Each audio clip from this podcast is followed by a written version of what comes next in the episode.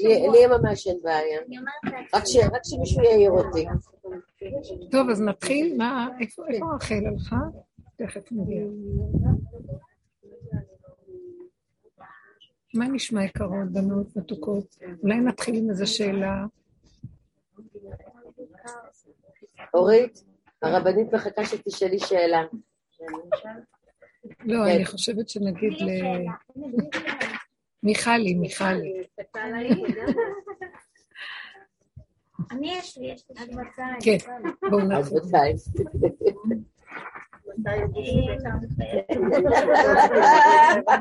מה יש עליי? עד מתי? זה משהו כזה שזה בצבא. מתי מסתיים השירות?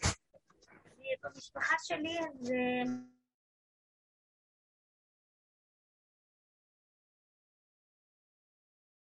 מארגנים מין אה, שבת כזאת עם משפחה. שבת משפחתית. אז אח שלי שלח הודעה, לא מתאים לעבור בבית. במרחבם זה מקום, מקום דתי, ואז בסוף זה בהרחבה של ביקה ואני לא יודעת, כל הכרוכה. וואו. למה? מה קורה? הוא שינה את המקום. אוקיי. ואז יותם נכנס לאטרה, אין שם עירוב. אין עירוב. מה זה אומר?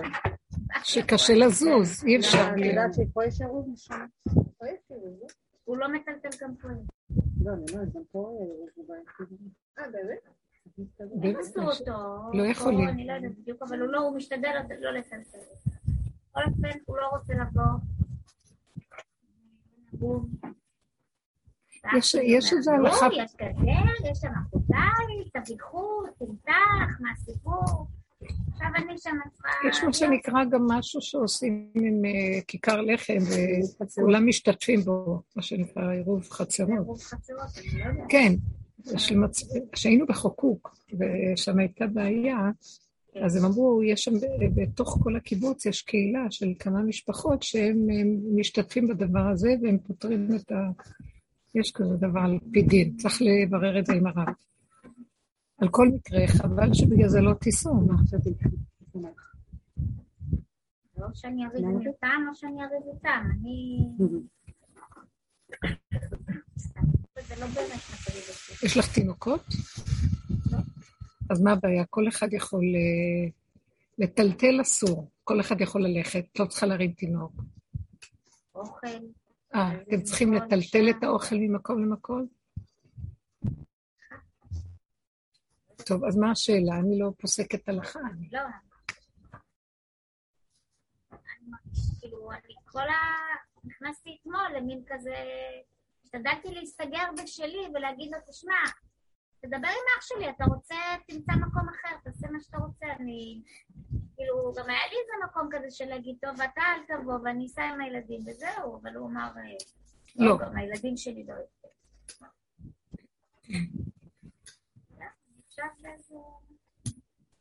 אה, לא, אני מבינה, יש, פשוט, אני לא, לא רואה כאן איזו שאלה, מה נעשה?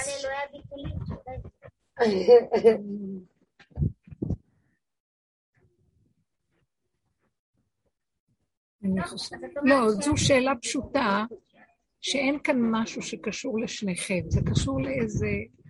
שימו לב, השאלה כאן לא אני רוצה לנסוע איתך, אני לא רוצה לנסוע איתך, זה לא קשור, יש איזה משהו שמבחינה הלכתית הוא רוצה אה, לדייק.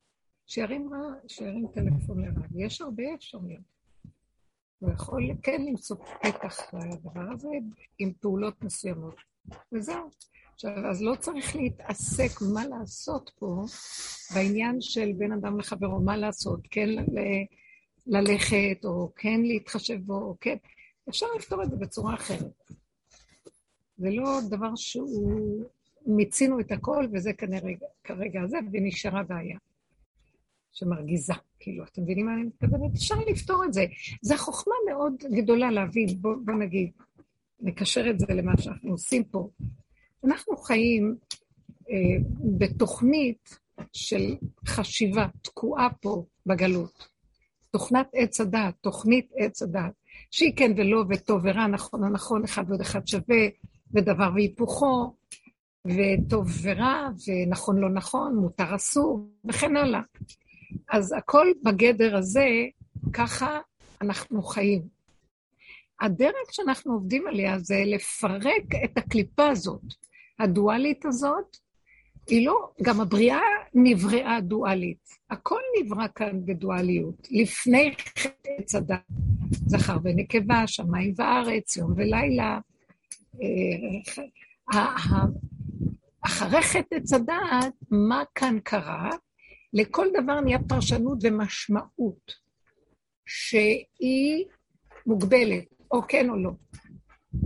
חיובי שלילי, טוב ורע, נכון או נכון, אה, מה שיוצא מגדר הנתון הפשוט. כלומר, נכנס מציאות של רגש לנתון הפשוט.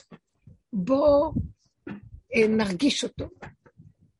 קרש, זה טוב או זה לא טוב? קרש, עץ. זה נכון או לא נכון? אתם מבינים מה אני אומרת? ואז העולם התחיל להתבלבל. ואז באה התורה ועשתה סדר, בכל, כל אחד קבע מה נכון, מה לא נכון, באה התורה ועשתה סדר. היא נכנסה לתוך המצב של הבלבול ועשתה סדר בזה, אבל היא הסתכנה שגם היא תתבלבל בתוך כל זה. ולכן החכמים כל הזמן מבררים ומנפים ופוסקים, זה טוב, זה לא טוב, זה כן מותר, וכן הלאה וכן הלאה.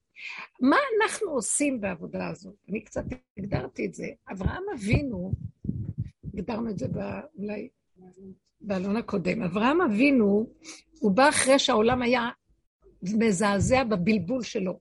כל אחד קבע לעצמו את השיטה שלו, את החשיבה, את הדת שלו, את הפילוסופיות אה, שלו וכן הלאה. דור אנוש.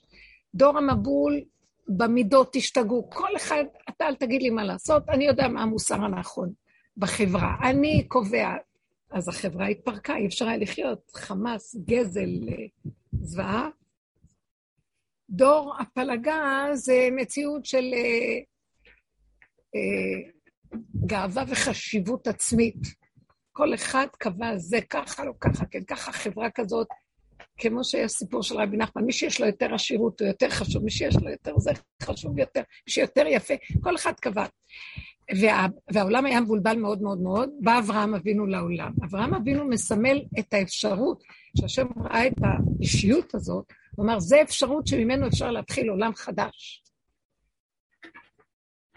ואז אברהם אבינו בעצם, הוא היה סיכוי שיתחיל להיכנס אור שבב חדש של אור האמת, אור הגנוז, שנעלם כתוצאה מאכילת עץ הדת. אז על אברהם אבינו אמרו, אני אמרתי עולם חסד ייבנה, הוא בא לבנות עולם. יעקב אבינו מסמל את הגלות. מה מסמל את יעקב אבינו? כל החיים שלו צרות. ברח מביתו לבן. יצא מעשיו, הוא ברח מעשיו שהציק לו.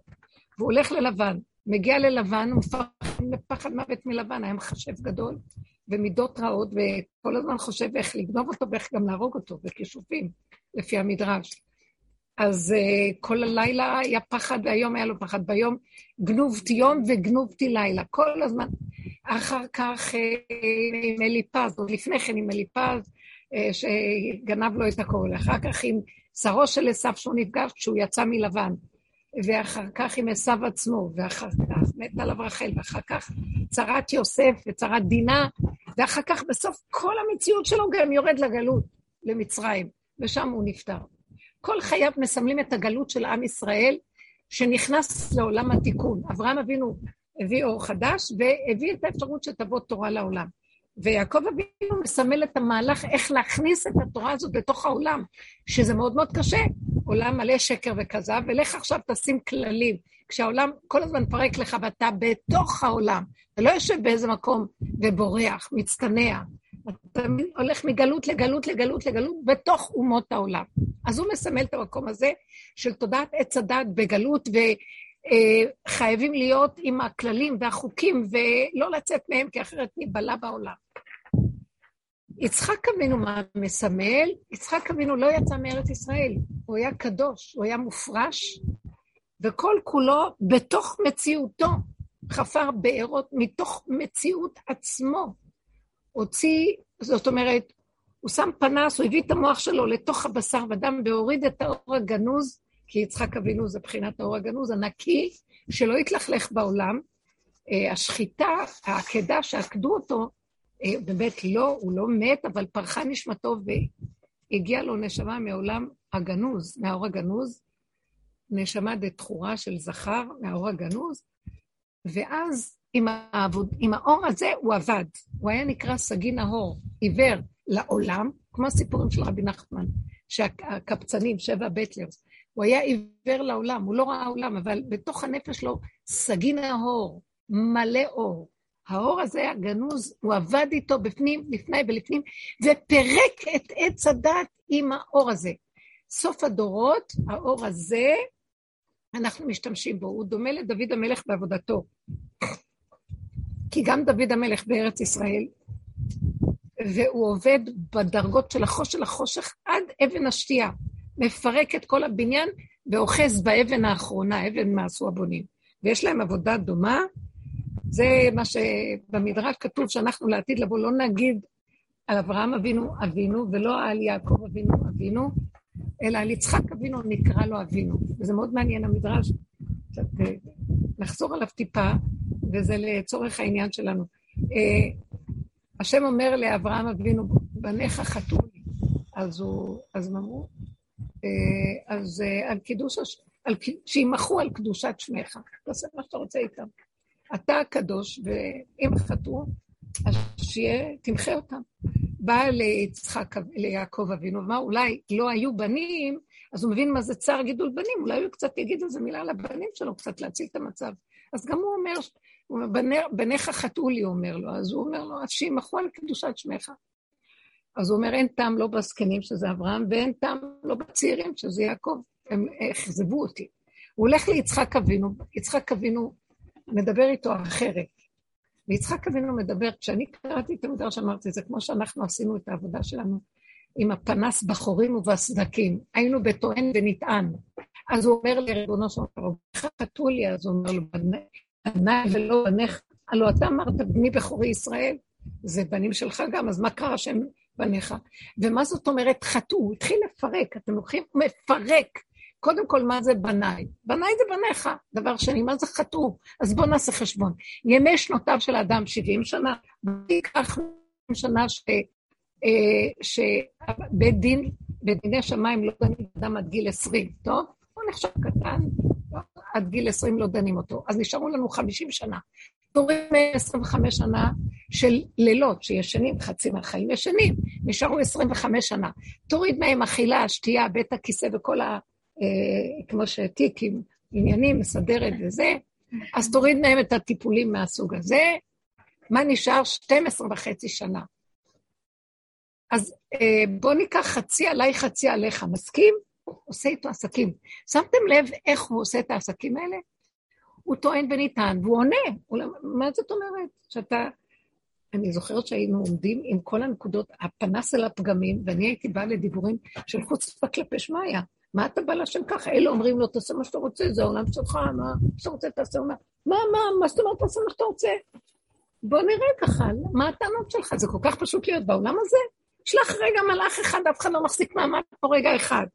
אז הוא בא ויושב ומפתח, שימו לב לעבודה של יצחק אבינו. זה מה שאנחנו עושים בחורים ובסדקים בתוך היחידה, בצמצום אחר צמצום, פנימה עד היסודות של התחתית.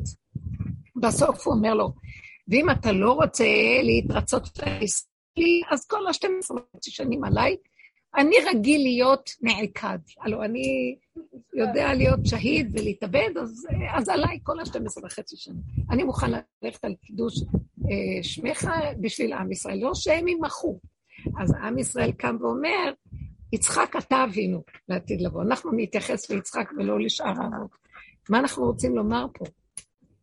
איזה מסר מדהים. קודם כל, כל העבודה של יצחק אבינו זה טוען ונטען במידות, בחורים ובסדקים, אתה בא בגדול ואומר, בניך חטאו, בוא, בוא, בוא נפרק את המילים האלה. מה זה פה? מה זה, מה זה, מה זה, מה זה, מה זה, מה זה? בסוף הוא מגיע לסוף, ואומר לו, אם אתה לא רוצה לקבל את העסקה שלי, אז uh, מה הוא אומר לו בסוף? תקשיבו. אז אני מוכן לעקדה. זאת אומרת, נכנע לחלוטין שאני לא מציאות בכלל. יסוד העין, אפס ועין וטוב, נגמר. חוזר להתקלל בך, ומה אכפת לי? תעשה מה שאתה רוצה. שמתם לב איזה יופי זה? זאת עבודת הסוף. מפרקים, מפרקים, מפרקים. אם אברהם אבינו הולך ובונה עולם, יעקב אבינו סובל את הסערה של העולם וכל הסבל של הגלויות בתוך אומות העולם, זאת אומרת, עץ הדעת, והחיים בעץ הדעת, ואנחנו בורחים, ועם כל זה שיש לנו כללים וחוקים ותורה ומה לא, בכל אופן, מאוד לא פשוט לנו להיות בעולם פה. וכל רגע עוד פעם נופלים, קמים, מבררים ועוד פעם ועוד פעם, עבודת הבררים. יבוא יצחק אבינו, ויגיד, חבר'ה, נגמרה עבודה של עץ הדת, סור מרע, עשה טוב. כי מה שלא נעשה יעקב אבינו בתוך הגלות, בתוך עץ הדת, והטוב הזה עדיין בסכנה מאוד גדולה. כל רגע הטוב הזה מתהפך לרע, והרע מתהפך לטוב, והטוב מתהפך לרע, ואני עובד מאוד מאוד קשה לסדר לעצמי את המצב הזה, ואחרי רגע בא וגונב אותי יצרה לדבר אחר. והגדיל לעשות היצרה של עץ הדעת, זאת אומרת, החיובי של עץ הדעת, התלבש לו השלילה, שם זקן עד, הש... אה, זקן עד הרגליים וכובע עד השמיים, ועושה את עצמו צדיק גם. כי הוא רואה שהוא לא יבוא אליהם בשלילה, אז הוא מתלבש בחיובי, בנאורות, בחיובי, בחופש הביטוי וכל הזה, וכאילו, וואו, איזה מושלמים אנחנו. והטיפשים של הכדור הזה, התודעה פה טיפשה, קונה את הסיפור. והחיובי הזה, זוועה ונורא ואיום, כי הוא חיובי של שקר, כי עוד קצת קט הוא יתהפך לשלילה. וככה אנחנו חיים, ואין מי שיעשה את התיקון השורשי האמיתי, יצחק אבינו יעשה. באמת, דבר מאוד יפה. היום דיברתי עם אחת החברות בדרך, התקשרה לדבר איתי על משהו, ואז היא אמרה לי שהיה איזו סיטואציה ויש לה בטבע את הנטייה להיות טובה ולהסתכל על החיובי וכל זה, ואז משהו צעק לה בתוך הנפש. רק שלא תעיזי להיכנס בחיובי הזה, רק שלא תעיזי לתת לו מקום. והיא צעקה, אני לא רוצה יותר את החיובי הזה, אני לא רוצה, אני לא, אני מוכנה לקבל שאני שלילית לגמרי. לשלול את החיובי לחלוטין. אני אומרת לי שהיה לנו איזו הערה מאוד גדולה ושמחה גדולה, וכל כך נהניתי מהחוזק, איך שהיא עמדה על המשמר ואמרה, אני לא מוכנה לקנות את מה שהייתי רגילה מימים ימימה. אה, טוב, אפילו אם עושים שלילה, אבל בואו נחשוב חיובי על הבן אדם, בואו נעשה זה, בואו נעשה זה. לא, זה גם לא בגלל שאני רוצה לחשוב רע על השני. אני לא רוצה להמשיך להתקרבן ולהיות קורבן של החיובי הדמיוני הזה. היא נשארה בתוך הנקודה של עצמה חזקה, היא אמרה שקרה לה דבר כל כך יפה. היא הרגישה את הגולם, היא קמה מהבוקר, היא קמה עם תחושה של דריכות, חוזק, אין מוח, והכל חזק חזק של נוכחות, וזה פתר לה את כל העניינים. כל מה שבא מולה, כיבד את המקום הזה, כיבד את המקום. אתם מבינים מה אני מדברת? זה המקום שיצחק אבינו נכנס בו, לשלול את החיובי. בגלל זה הוא אהב את עשיו.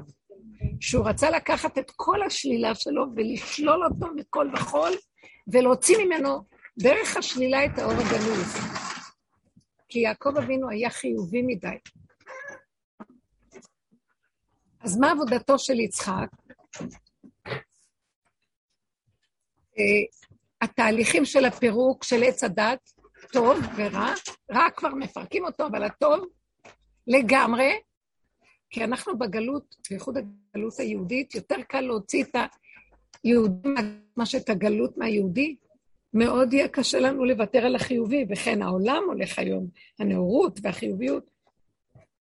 ואנחנו מקשיבים לזה, וזה מה שמטעה אותנו, כי בתוך זה מקנן הראש של הנחש, והוא שמה מסובב אותנו, ונצטרך לפרק, זאת עבודה שעשינו, ולהגיע למקום של אנחנו שליליים לחלוטין, זה העקדה. לעקוד את כל המדרגות, את כל ההבנות, את כל ההשגות, את כל היש. אני באה עם ספרייה. אני באה עם כמות של עשייה, של מצוות, של נתינה, זה לא אומר שלא נעשה. זה אומר, קודם כל, אם אני צריך בסוף לשים את הסיכה ולפוצץ את הבלון, זה אומר שאני לא הולך להתנדב לעשות דברים. אבל אם זה מגיע עד אליי, אני אעשה, כי זה עולם העשייה. כי במקום הזה, לפחות אני עושה בקטן, ואני לא מתחיל להתרחב עוד פעם עם ההבלים של הישות והציונים, ואני כזה ולא כזה, וככה עשיתי וזה וזה מה שיש לי, וההשקפה על המציאות שלי, אלא הכל קטן ופשוט. עד שזה יגיע למקום, כמו שיצחק אבינו אומר, גם את זה אתה רוצה שאני לא, אז לא. גם את זה לא, אז לא. כמו שהבאתי את האוכל למישהי שהייתה מאוד, הייתה מאוד מאוד מאוד רעבה, היא אומרת לי, תביאי לי אחת כזאת, שהיא עובדת עם ה... ממש בדקויות האלה, אמרה לי, מאוד מאוד רעבה, תביאי לי משהו לאכול. וכשהגעתי, עד שבאתי והגעתי, היא הייתה כל כך רעבה, שהיא תפסה את האוכל, ואכלה עם הידיים ובלי לברך. ואז אמרתי לה, תברכי. אז היא הסתכלה אליי ולא ענתה, ושהיא בלעה וגמרה לבלוע, אמרה לי, האכילה שלי זאת הברכה, הוא לא רוצה ממני יותר ברכה. ברמה הזאת שאני מתאחדת עם האוכל באחדות כזאת, זה הברכה. עכשיו, זה היה רגע כזה, אחר כך היא בטח ברכה. אבל שיש רגע של כזאת אחדות עם הדבר שהישות לא קיימת, קיימה חיה. חיה מברכת. נכון שזה לא נשמע, ביהדות זה לא יישמע הדבר הזה. אז זה המקום של להגיע לגמרי כמו שאתה עוקד את כל מציאות היש שהיא יוצרת לנו את ה... תעשה ככה ואל תעשה ככה, וזה הדבר הנכון מפני הדבר הלא נכון, וכל הזמן להתבונן עליו מכל הכיוונים וקצת להיות שייך למשהו. זה הולך ומתפרק, בנות, אם שמתם לב עכשיו בעבודות האחרונות, ממש מתפרק. אני לא יודעת כלום, מין חושך כזה של לא להרגיש ישות עצמית במשהו. ומה שנשאר לי זה איך שזה ככה. אני, למשל, קמים בבוקר, אז ישר איזה משהו שמשכיב, מה עכשיו? בוקר טוב, מה יש לי לעשות בעולם? המחשבה הזאת נעלמת, לא שואלים, לא מסתכלים, לא משקיפים, לא מגדירים, חיים כמו חיה, כמו שהיא היא קמה בבוקר, אומרת, קמתי כמו איזה חיה דרוכה, ערנית, אוחזת, ממוקדת, החושים, ועכשיו זה פתר את כל הבעיה. כי קודם היה ויכוח כזה וויכוח כזה, וזה אומר בחוב וזה אומר בחוב. לא היה שום ויכוח, כלום, כלום, כלום. נוכחות. הזה, המציאות הזאת של הגולם הזה, שהוא ככה, סידר את כל הבעיה שהייתה קודם. אז אני אומרת שמה שנשאר הוא להישאר בלי כוח המשקיף, המתבונן, המגדיר, אה, הנותן ציון, המרגיש, כלום. מי שואל אותך כלום. זה הכנה מאוד, זה יסוד שגם לא תגידי, יש לי שיממון, גם אין זמן לחשוב יש שיממון, גם השיממון בא כתוצאה מזה שעוד יש לך רשימו של מה שהיה פעם, ואת זוכרת, ואז משעמם לך לעומת מה שעכשיו. אין זיכרון, כי אין במוות זכריך, בשאול מה יודע לך. כלומר, אין כלום, יש חי אה, ש, שדרוך כאן ועכשיו, נושם, והכל עובר לידו. זה מקום, תחושה מדהימה של ניקיון. אתם מבינות מה אני מדברת? הניקיון הזה של לפחות המוח לא מקשקש, לפחות התחושות והרגשות והביקורות והמלחמות הפנימיות והמוח טוחן, משהו כזה שנופל ונראה נורא נורא פשוט. ואתמול הייתי בשיעור בבני ברק, והיו שנה, כשנכנסתי, ואז דיברו. כשנכנסתי, הייתי במקום הזה שאני מדברת פה עכשיו. לא היה לי מה להגיד. ואז השם ריחם עליי, ויש שם אחת התלמידות שהיא מאוד מצחיקה, התחילה להצחיק אותה מכל מיני דברים שהיא עוברת, קטיה, מצחיקה. וזה כל כך שימח אותי. נתתי לה את הבמה. אחרי כמה זמן נכנסה, הגיעה לשם עוד, עוד קודם, מישהי שהיא לא באה, מישהי הביאה אותה, חדשה, והיא הסתכלה על זה, והיא כאילו מסתכלת עליי, תתחילי כבר את השיעור. באתי לשמוע שיעור. ואז, כשראיתי את ההתלבטות שלה, ומה אני עושה פה בכלל, מה שייך שאני אהיה פה, אז אחרי רגע אמרתי לה, מה יש לך לשאול? ואז היא התחילה לדבר. וכשהיא התחילה לדבר, לא היה לי כוח ללכת למקום איפה שהיא נמצאת. אה, כמו שפעם, פעם, פעם היינו מדברים. שהיא נמצאת בעבודה באיזה מקום, והמעבידים אה, ככה, וזה ככה, ויש לה תחושות כאלה, יש לה הרגשות כאלה, ויש לה... ומה עכשיו לעשות, ואיך... והיא התחילה בטבע לדבר רגיל. פתאום הסתכלתי ואמרתי, אבא, תרחם עליי. מאיפה נמצא הכוח ללכת כל כך רחוק אחורה ולטפל בבעיות של עץ הדת של העולם? גם בתוך העבודה כבר אין כוח להיכנס ולהגדיר ולעורר את השד הזה עוד פעם, של עץ הדת, ולדבר עליו. לא כל שכן במצב הזה.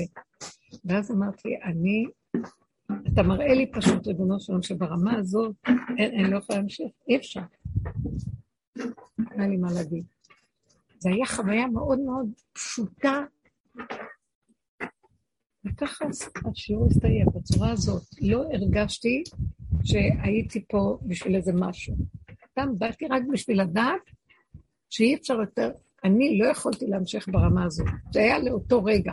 יכול להיות שאחרי זה עכשיו, מה שראיתי זה שזה לרגע, הראו לי, המצב החדש הוא כזה, שהוא חווייתי, גם אם מדברים, למשל הייתי בשיעור, באותו מצב שהייתי, וכבר, או, המצב הזה קורה לי, וגם הרבה בנות מדווחות. אז הייתי באמירים, באיזה שיעור של הצפון, והגיעו המון המון בנות מדהימות של המון שנים, עשרים שנה, שמלוות אותי בכל מיני מקומות שם מהצפון. הגיעו כולם.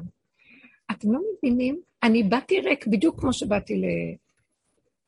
ורק הנוכחות שלהם הדליקה אותי ברמות שיצאו לי דיבורים מהאור החדש. לא יודעת איך. ואז הבנתי שאני לא יכולה, כאילו, התמיכה של אדם במקום הזה, הוא כבר לא יכול להיות בעולם רגיל, ולהתהלך עם העולם כרגיל, לדבר רגיל והכול, הוא צריך את ה... את, הח... את האנשים ששייכים לאותה תדר, לאותה אנרגיה, שיכולים לעורר לו את הנקודה, אי אפשר בכלל להיות בעולם היום רגיל, ולדבר בחברות, ולהתייחס, ומה שהיה פעם. נאטם ואין מה להגיד. וזה כל כך שימח אותי. ועכשיו, אל תגידו שאני מנותקת מהעולם. קרה משהו, המקום הזה, אני לא מדברת על עצמי, המקום הזה של אין מה להגיד, זאת אומרת, עץ הדעת, איך שהיה קודם נופל. ומה שממלא את מקומו זה יסוד הרחמים. אני מתהלכת, ויש לי, אני מתקללת בצורה אחרת בעולם. אני לא מרגישה שאני יותר או פחות, אני לא מסוגלת לדבר את התקשורת של העולם באינטראקציות בין בני אדם. אבל אני כל כך אוהבת את בני אדם, אני כאילו אומרת, אני רואה אה, אה, שצריך חכמים לאהוב, אה, להיות במקום של התחברות פשוטה, כמו ילדים קטנים אחד עם השני, בלי מוח מותנה. וזה חידוש יפה, וזה מראה לי שאנחנו באמת מגיעים למהלך טוב. שקורה עכשיו משהו, באמת מתחיל האור הזה להיכנס למצב של אה, שקיומיות, הוא מתקיים, אם אנחנו נותנים לו כלי, הוא מתחיל להתקיים. זה לא אומר, אה, אז אני, מופ... אני מובדל מהעולם. לא, לא, לא. אני ספונה כמו יצחק אבינו, בתוך הנקודה שלנו, של המקום הזה, ראש באדמה, אבל יש מי שמחבר אותי כל הזמן, לא דרך המוח, לא דרך אותו טייפ שאנחנו מכירים ויודעים של התרבות של העולם. ויש הרגשה של שייכות וחיבור עם כל מה שבא והולך. שלום, מבט טוב, חיבור אנרגטי יפה, שקט, בלי טוען וניתן, בלי ביקורת, בלי שלילה, בלי חיוב, בלי... כלום, הכל פשוט וקיים.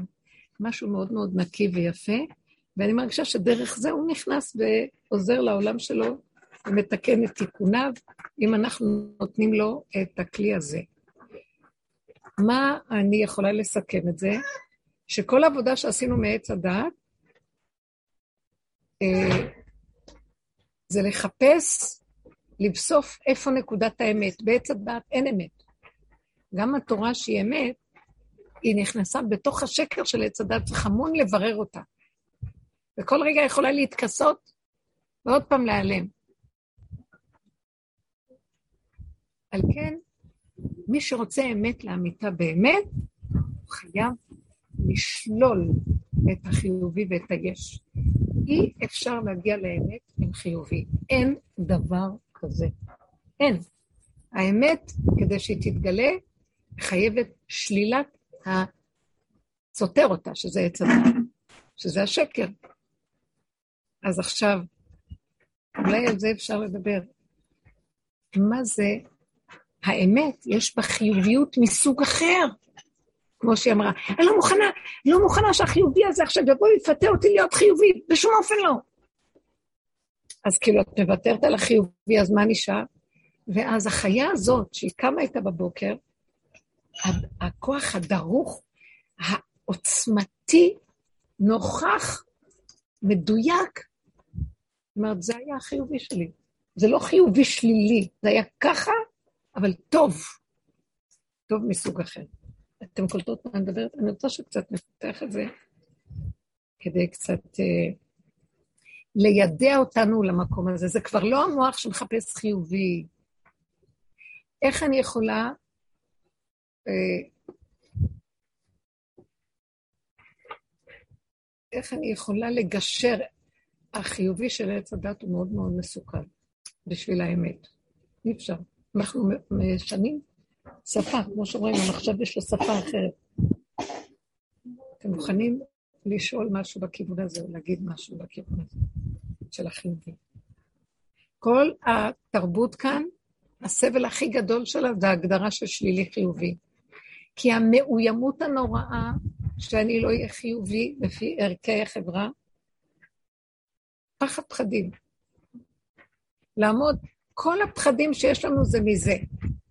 וכשאנחנו מפרקים את זה, נשאר פחד אחרון. ופחד יצחק היה לי. זה שאני מוכן לוותר על כל הגדרה, על כל הבנה, על כל השגה, על כל ספריית הערכים, ולהישאר בככה. שמה העקדה הייתה קלה לו. הוא לא קיבל משמעות מה הולך לקרות לו. הוא לא, לא הייתה פרשנות, אני הולך למות, כמו שיש לנו בעץ הדת. כלום. זה כאילו, הוא מתרכז בנשימה, הוא נושם. מה שיקרה בנשימה הבאה זה לא קשור אליו. אז הוא לקח את כל הפחד הגדול של מציאות החיים ומוסס את זה לפחד היסודי הראשוני, הפחד מהמוות. והפחד מהמוות, מאחר ועץ הדת היה סגור, גם נעלם. והוא הסכים. הוא היה קל בדבר הזה, כי הוא נגע בנקודה הזאת מאוד, בכל מציאותו תמיד. בנקודה שהוא לא מפחד למות. זה לא שהוא לא מפחד, אין אדם שלא. כשאני חושבת על המוות בעץ הדת, פחד מוות, פחד יצחק היה לי. כשהוא יורד לנקודה שהוא סוגר את המוח הזה לחלוטין, אין ידיעה של כלום, מה יש לפחד? נושמים. מה יש אחרי רגע? אני לא יודע.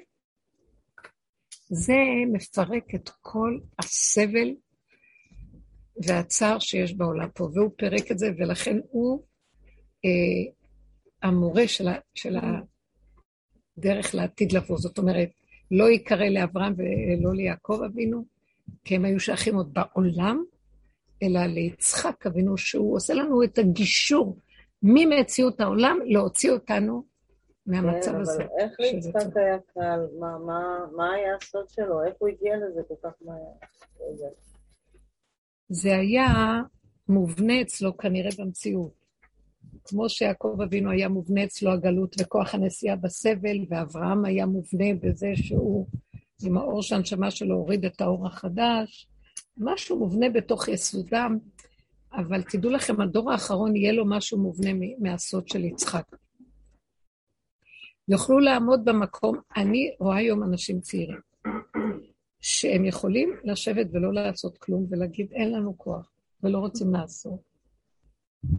והם יושבים, ולא פועלים ולא עושים. אני נתקלתי בזה הרבה פעמים. ושאני, שבאה מאסכולה אחרת של עשייה, של חינכו אותנו, רגע שאתה יושב, אתה מציל את החיים. כל רגע שווה זהב. חטוף את הרגע, ותמלא אותו תורה, מצוות, מעשים טובים, חסד, אה, תחנך את הנקודה, תעבוד על עצמך, בא דור החדש שאומר, מי כוח. אה, דיברתי, סוף שבוע שעבר היה לי פגישה עם מישהו, איש ואישה שבאו, ואז הוא אומר, היה שם איזה בעיה, אז אני אומרת לו, תראה, יש כאן איזו נקודה שאם אתה תיגע בה וקצת תפרק, תעבוד איתה, זה מאוד יעזור לך. אז הוא אמר, אין לי כוח לעבוד על עצמי. שמעתם? בצורה אמיתית נורא, אין לי כוח לעבוד על עצמי. אפשר שאני אקבל את זה בחינם? זה כל כך מצא חן בעיניי, האמת שהוא אמר. ואז אמרתי, אני מבינה איפה אתה יושב, אני גם בסוף, בסוף לא רוצה לעשות כלום. בחיני חינם, אין לי כוח לעשות כלום.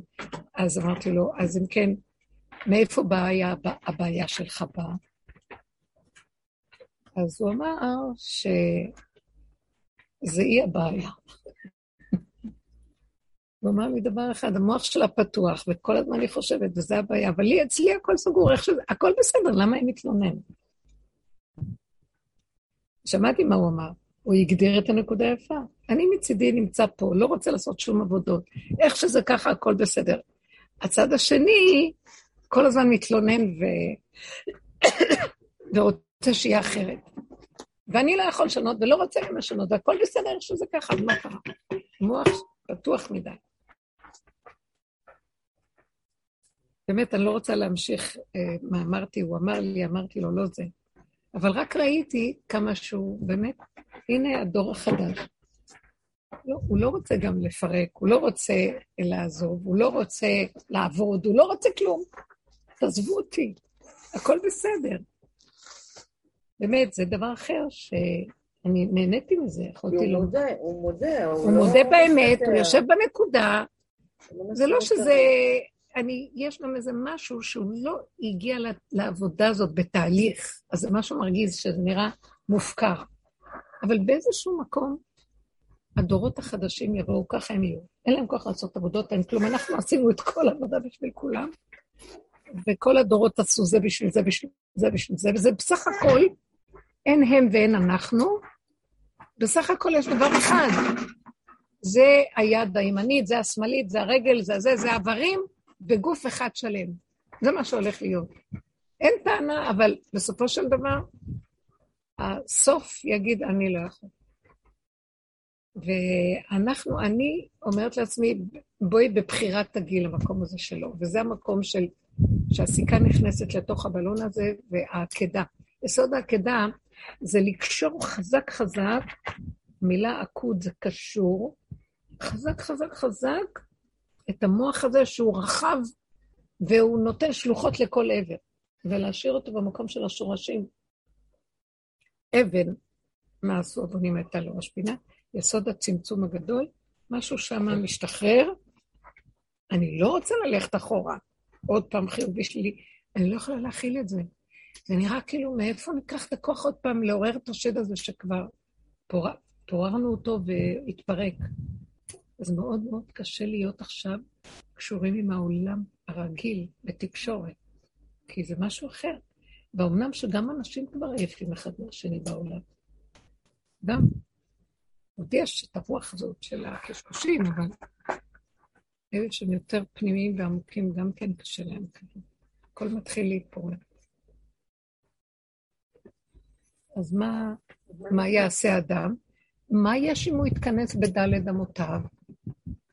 אז כמו שרויטלי אמרה לי היום, אז הנה, סוף סוף, אחרי כל מה שעשינו וכל מה שבנינו, והנה מה שכל אחד עשה והוציא מעצמו ובנה לעצמו, בסוף נשארנו שכל אחד יתכנס בתוך עצמו. נכון? תחושה כזאת.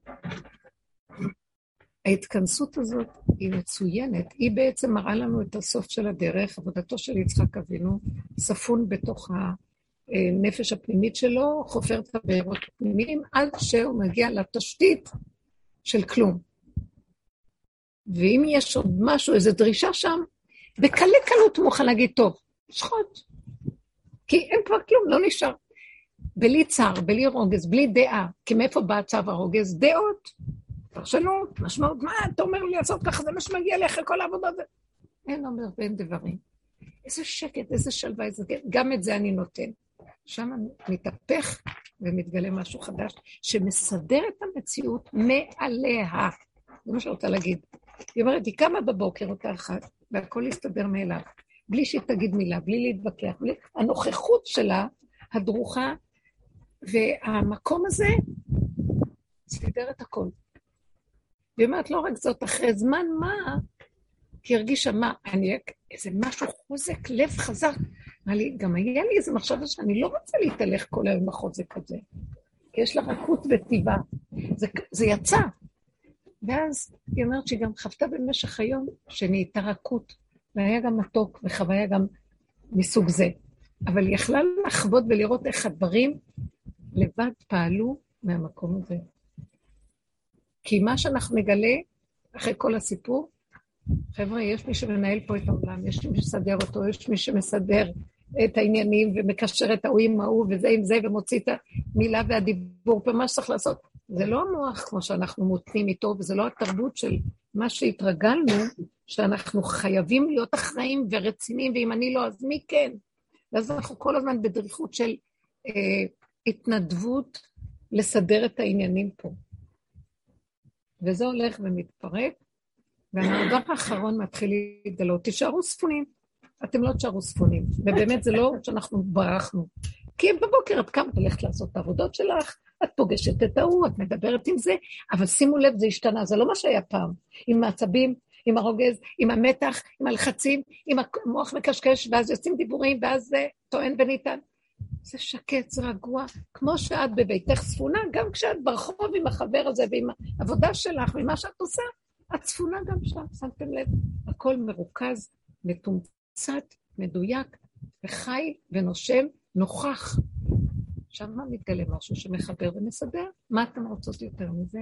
זה מתחיל להתגלות. אני פשוט רואה את האנרגיה הזאת, מגלה את עצמה. ואני, שאתמול הייתי בשיעור בבני ברק, ממש הייתה לי מחשבה, את יושבת כאן ואת לא של מבט. אין תועלת ממך. אה, מחכות שתגידי, זה... ואני ראיתי שאני לא יכולה. ומשהו בסיבה שהסתובבה ניהלה את ההיא שתקשקש ותרגיל לדבר איתם, בעבודות הדרך, אבל מתוך הנקודות הפרטיות שלה, והיא הצחיקה את כולם, ואת ההיא שבאה והיא תפסה את הכל. בסוף, אה, זה נגמר מאליו, היה כבר שעה מאוחרת, וכשיצאתי וקמתי ויצאתי, לא הייתה לי נקיפת מצפון. מה, את באת לכאן, עד שאת כבר מגיעה, מה חידשת להם היום, מה אמרת, מה זה, מה... כלום. הכל יהיה בסדר, ככה וזהו.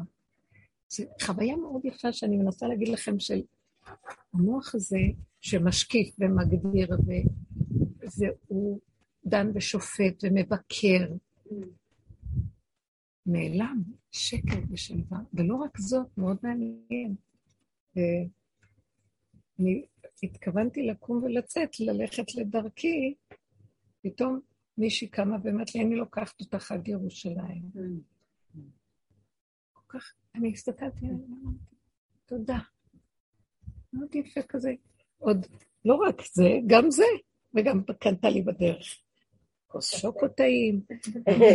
מה שפר חלקי? אומר לי, אני אפנק אותך, רק תשתקי כבר. זה, זה הסיפור. אנחנו פשוט נכנסים לפאזה אחרת. אולי תשאל את שאלה. חמודות. אתם כבר נמצאות שם, אין לכם מה להגיד בכלל. אבל אם אתם בתוך עצמכם ושם השד משגע אתכם במוח, אז אה, בואו נפרק אותו, חבל על הזמן. מה את אומרת, תמרי? בואי ניקח את מה שאת שאלת עם השבת הזאת. בוא, בוא... אני חושבת ביחס לשנים קודמות שקרו דברים באותו דבר, היו כבר, אז אה, לא התעורר לי הרבה עץ הדעת פה. היה כאן איזשהו... לשבת בשקט ולא לחכות לראות מה קורה. מאוד יפה. אני גם כן, רגע, אני לא הייתי חושבת שהתוצאה שלא נגיב, אבל יש משהו, פתאום יצא עכשיו, יש עוד אפשרות בהלכה, צריך לבדוק אותה, בפשטות. לפעמים הישועה באה מאיזו נקודה קטנה, שעדיין זה מתוך הדעת, אבל דעת נקייה, בלי בלבולים, בלי סערה, בלי התנגדויות, משהו קטן ופשוט. חשבתי שכאילו אני משקיפה על זה ואומרת, אוי, עכשיו תעשו זה, אבל, אבל באמת. לא, לא, לא, זה באמת ככה. לא, אני אומרת, כאילו, אני מכירה את הסיטואציה משנים קודמות, ועכשיו היה לי כאילו השקפה עליה, אבל באמת זה לא הפעיל אותי באותה צורה. זהו, זה, זה השינוי שקורה, אתם מבינים? פעם היינו סוערים, נכון, טיקי? איזה סערה. כל דבר, התגובות שלו היו חדות. גם הרבה פעמים שמו אותם, היינו במעברים של על הגבול, מתוך המתח של החיכוך הפנימי כל הזמן התמידי, עם התוואים והיסודות וההתבוננות. ועכשיו, אין את הכוח הזה. אנחנו כל כך בגבול, הוא שם אותנו כל כך בגבול, והגבול הוא חסר אונים. הוא חסר אונים, והוא לא יכול אחרת. אין לו אופציה. כי הוא גבולי, נגמר. אין לכם מושג כמה תודה. אין שמחה כהתרת הספק. שם לא יכול להיות ספק, כי ספק דורש שתי כוחות שמנגדים זה את זה. ואין שם ספק כי ככה, אני מוגבל, אין לי כוח אפילו להתווכח, או לזרוק מילה או משהו. מה יתפוס את זה? אז יהרגו אותי. אה, אברהם אבינו היה נאלץ לשקר לפרעה, כי אם לא, תגיד ששרה היא אחותו, ואבימלך, צריך לשקר על רבקה שהיא אחותו בדור. אנחנו עכשיו, בשביל, אין מה לשקר אפילו. אני אפילו לא יכול לשקר כדי להישרד. תעשה איתי מה שאתה רוצה. שם מתגלה ישועה. כמו שמישהי סיפרה לי, אמרתי את זה באחד השיעורים,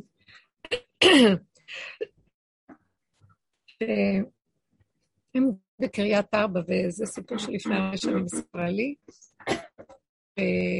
הם גרו בשכונה מאוד בקצה, שקרוב מאוד לחברון הערבית.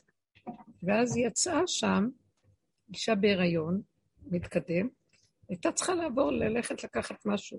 פתאום בא לקראתה איזה בחור ערבי אלים, חזק גדול, ושולף סכין מולה. ואז אה,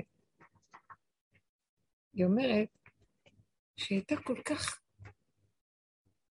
מותשת מההיריון, מהשלב האחרון, וש... כבדה. והיא לא, בכלל לא התכוונה, לא הייתה מוכנה לכזה דבר, שלא יהיה לה במוח זמן להגיב. אז היא הסתכלה עליו ואמרה לו, אתה רוצה להרוג אישה בהיריון? בבקשה. שמעת? ההוא תפס את הרגליים ונבהל וברח. שימו לב מה שהמוח שלנו יכול לעשות, שהוא משדר את הפחד ואת ה-fear and flight, שהוא משדר פחד ואחר כך הוא מתקיף. לא. זה עושה את העבודה לבד. מה שמתגלה ומסדר את הכל אחרת. כי הקורבן, זה המקריב, צריך את האדרנלין של הפחד של זה שמתקרבן. ומזה הוא מקבל את הכוח. וכשזה אין כוח כזה, מאיפה הוא בא? בא מהמוח, שמפרש, שנבהל. זה באמת אינסטינקט לא קל באותו רגע. אני אומרת, היה לי כמו איזה קהות, שלא היה, לא היה בכלל שום משהו שהיה לי זמן לחשוב או לראות או להגיב. זה לא היה מהמצב הרגיל. והוא ברח. לבד יצא לה, אתה רוצה להרוג אישה בהיריון? אהבתי את הפשטות התמימה של האמת הפשוטה. איזה גבר אתה.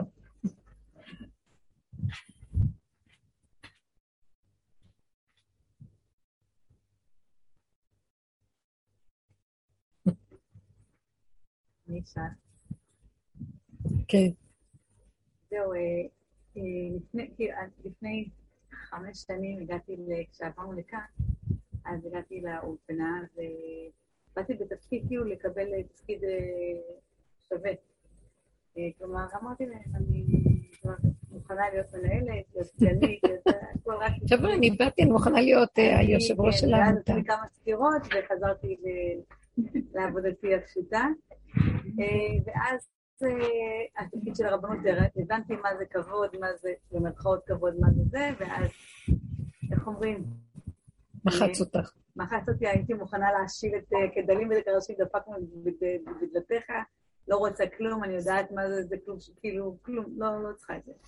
ואז ממש אה, בשנה האחרונה ממש התנתקתי מזה, מהרצון להיות בכלל במקום כזה, רק להיכנס פנימה, אפילו שיעורים, אני כאילו בקושי כאילו מבקשים, אז אני עושה. מאוד מאוד מאוד מאוד טוב לי עם המקום ה... להיות פנימה, בתיבה. והמנהלת התקשרה אתמול, היא אמרה לי, אני חייבת אה, מנהלת אה, חטיבת ביניים, אבל עשיתי אה, מנהלת, ואני כזה, אסמתיק בית שפט בטן, אמרתי, לא, לא, אל תעמידי אותי בפני, אמרתי- לא אמרתי לה, אמרתי לעצמי, שמה, מה, מה הסיפור, לא רוצה את זה, אני יודעת, כאילו, קיצור, זה כזה מורכב, כאילו, אני לא יודעת איך להגיש את הדבר הזה. אני מבינה אותך, כן. כאילו, אני יודעת שמצד אחד, אני יודעת שזה זה מלא סתירות לקבל בחיים, זה לא, אין בזה כתר במקום הזה. זה המון כאב, אבל אני אומרת לעצמי, יש לי הזדמנות... אה, בואי, בואי, עשי, למה, למה? בואי נראה, אולי אפשרות אחרת. בואי תיכנסי מהמקום החדש. אתם יודעים מה? במקום החדש זה לא אכפת לנו כלום, כי אנחנו במילא בעקדה, הצפונה שם ואת זה, די כבר. תיכנסי, לא כאילו להגיד, תקשיבו, תקשיבו, תקחי את התפקיד, ואז את נכנסת להתלבש במבנה, בתקן המוכן, איך שזה ככה ההתנהלות של מנהלת. למה שלא? במילא אין לך מה להפסיד, צפצפי על כל המערכת, ותנהלי את זה מהמקום החדש. יכולה לעמוד בזה? כלומר, אל תבואי עם הדעת. אני מנסה להציע. אל תבואי עם הדעת, אל תבואי עם ה... זה התקנים פה, זה, המס... זה הכללים, זה הזה, זה זה. תהיי כמו גולם, שכן יש דברים שצריך לעשות אותם. פיקוח על מורות, מה שאת צריכה לעשות בלי התרגשות, בלי מתח, בלי זה, בלי אני חייבת, בלי יש לי, שרה- בלי הידיעה שאת צוררת על משהו פה. כמו עם הילדים בבית. יפה. התאמנת לא על זה. בשנים האחרונות מתאמנת על זה, אני רואה. אז זה בדיוק מה שתעשי. בעלי לא- לא בבית היום, והיה לי, היא לא ישן בלילה, ועל הבוקר אני צריכה לצאת לעבודה, וגם הבת הבכורה, אז אין לי כבר מה לעשות את הקטנים, שמונה קטנים לארגן. זה מבחינתי זה שק תפוחי אדמה, רגע, צריכים אותו לקחת, אותו לקחת, אין לך נעליים, שק תפוחי אדמה, הוא צריך להיות בגן. בלי רגשות. זה בדיוק מה וכולם שמו נעליים פתאום, השפיט וזה- של זה, לא? מבחינתי אין פה, מתוק. פה סנטימנטים, כאילו. לא, זה אותה מאוד. נפלא. איך עבדנו עם זה? תשימו לב, מינואר הלכנו. עשינו עבודה מאוד מאוד גדולה לפרק את עץ הדת. לא ברחנו למדבר ולא היינו על ההר, בתוך הבתים, בתוך המציאות של מצוקת החיים. ומה שראיתי שכל כך עזר לי זה להישאר בגבוליות שלי, ומשם לתפקד. הגבול מדבר פעם אחת, הגבול עושה פעולה, אתם לא רוצים? זה מה יש. זאת הנקודה. זה לא שזה שלילי, זה לא שזה רוע, חלילה, או... זה מציאות של אין עליה, אין מה להתווכח. אין דעה פה. מה קרה לא. אין. עצה, אין כלום, ככה וזהו. וזה דפק מאוד מאוד יפה. אה, הילדים מבינים את זה, הם מכבדים את הדבר הזה. סיפרה לנו אחת החברות השבוע בשיעור, שיש לה בן בן 13, שלא קל עליה, כן, לקום למסגרת, ללכת לישיבה וזה. אז הם היו צריכים לנסוע לשבת, איזו שמחה משפחתית. ואז הבן אומר, אני לא נוסע. אז האמא הסתכלה עליו, והיא אומרת לי, כל העבודה שעשיתי, שאני לא מוציאה את התוואים, לא כלום, לאחרונה נעלמה לי לגמרי. יצא לי בדיוק כל הטבע שהיא שליטה חזקה, היא עורכת דין חשובה, וזה. כל הכוחנות והשליטה יצא לי. אז אני אומרת לו, אתה לא נשאר פה, אתה בא איתנו. לא רוצה, לא רוצה, לא רוצה. היא מעיפה מבט לאיזה צד, הגיע שם איזה בחור, והיא מעיפה לבעלה איזה מצב, היא אומרת להם, תרימו אותו לאוטו, נער בן 13. אז הם מרימים אותו והוא צועק, הרימו אותו לאוטו, והיא אומרת, הפעלתי את כל השררה שיש לי באופי בצורה חזקה, אבל בלי רגש. הטבע יצא, בלי רגש אבל. מה שפעם פחדנו מאוד, שהטבע יצא מדוע. הלוא טבע זה מה שהשם ברא לאדם. תכונה. אבל מה קרה בעץ הדת? התלבשה עליה המון התרגשות, והמון אה, מלל, והמון הסברים, והצטדקויות, והאשמות, ומה לא. סערה שלמה. היא אומרת, בלי כל זה נפל, נשאר הטבע הנקי, ואני עוד אומרת להם, כמו אחד שיודע את העבודה שלו כזה, כמו שבבית המשפט יש את השוטרים שמוציאים את זה שצועק, תוציאו את זה, תוציאו, הרים אותו, לקחו אותו בזה. היא אומרת, הנער נכנס לאוטו, ואומרת, אין ויכוח, אתה נוסע, שלום. פחדה להשאיר אותו, כי יודעת שהוא מתחיל להשתובב. אז היא אומרת שבשבת הוא רק אמר להם, תודה, כל כך נהנית, אני נורא נהנית, תודה רבה אבא, תודה רבה אמא. כי היא אומרת, רגע, לא פתחתי את המוח לראות מה עשיתי, למה עשיתי מה שפעם היינו עובדים על זה. אין לי שאלה, אין ברירה ואין כלום. ככה הלכתי עם זה וזהו. המקום הזה של ההסכמה והקבלה, ובלי בלי, אה, אה, פרשנות ומשמעות, ובלי ביקורת, ובלי שופטנות, ובלי כלום. עכשיו, אם את נכנסת לתפקיד הזה ברמה הזאת, את אומרת למורות מה צריך, את מפקחת, זה חלק מהתפקיד. כמו שאת עובדת לשטוף את הבית. אה, בבית של מישהו אחר. נניח יש עבודה כזאת פשוטה, הרבה אנשים מהם אוהבים לעשות את זה, כי לא מדברים עם כלום, רק עם המג"ב ועם הסמרטוט, ואין להם אה, מריבה עם אף אחד. אה, אין, אז פשוט את עושה את הדברים, בלי הרבה ויכוחים, בלי זה. מה שאפשר לפרק ולהוציא מתוך עבודת הניהול, כי אני מכירה את העבודה הזאת, בואו נשב ביחד עם המורות ובואו נדבר, בואו אה, חוות דעת על תלמידה זו, מה שאפשר לפרק ולהוריד הרבה דברים שהם הופכים להיות, אה, שהם לא מוכרח המציאות בניהול. אני למדתי לזרוק את הכדור. רוצים להפיל עליהם משהו מתי זה? טוב, אז אני עונה בשאלה, כי... או באיזה נכון, משהו. יפה. יפה, יפה, יפה. או שתמצאי מישהו אחר שיעשה תפקידים אחרים. את תישארי נקייה, עם הדברים הפשוטים. למה שלא תיגשי לזה ככה? מה שהפחד שלך זה שאת חושבת שאת צריכה להיכנס לדפוס שזה רגיל בעולם. אה, לא, אני צריכה להיכנס, אני צריכה בעצם להכין את עצמי עליה. מה? המנהלת על, ואני צריכה כאילו להכין את עצמי אליה, שזה מלחיץ. אז תגידי לה שאת לא יכולה. תקחי את התפקיד, אה, בתנאי שאת עושה את התפקידים בצורה הזאת, זה מתאים לך. תגידי לה את זה בצורה ברורה, וכשאדם הוא לא, הוא לא נוגע בנקודת הגבול שלו, והוא לא מנסה לרצות, אלא אומר, כן, כן, לא, לא, כמו שיצחק אבינו אמר, אתה רוצה, תשחק. אתה רוצה חצי עליי, חצי עליך, מה שאתה רוצה, אין לי ויכוח פה. זה דבר יפה שאדם מוגדר, והוא גם, לא אכפת לו להפסיד מה שהמוח אומר לו, אתה תפסיד. והרבה פעמים אנחנו, בגלל זה, אנחנו, אה, מה שנקרא, איך קוראים לזה? אנחנו מנוצלים, כי אנחנו מחשבנים ופותחים את ספר הזיכרונות החשבונות, ואז uh, יש מילה אחרת שרציתי להגיד, לא מוצאת את ההגדרה שלה, אנחנו מוכרים את עצמנו בשביל uh, החשבונאות הזאת, וזה לא טוב. זאת שאמרת לי, קמתי בבוקר עם הדריכות של הגולם, כי לא היה לו אינטרסים, ולא היה לו מה להפסיד, ולא היה לו uh, כזה טוב או רע, אלא ככה. הסכמה שלמה של מה שהוא. הכל פעל נפלא בשבילו. הבריאה תפעל בשבילנו. הפעימה של החיות של השכינה שבתוך הבריאה פועלת.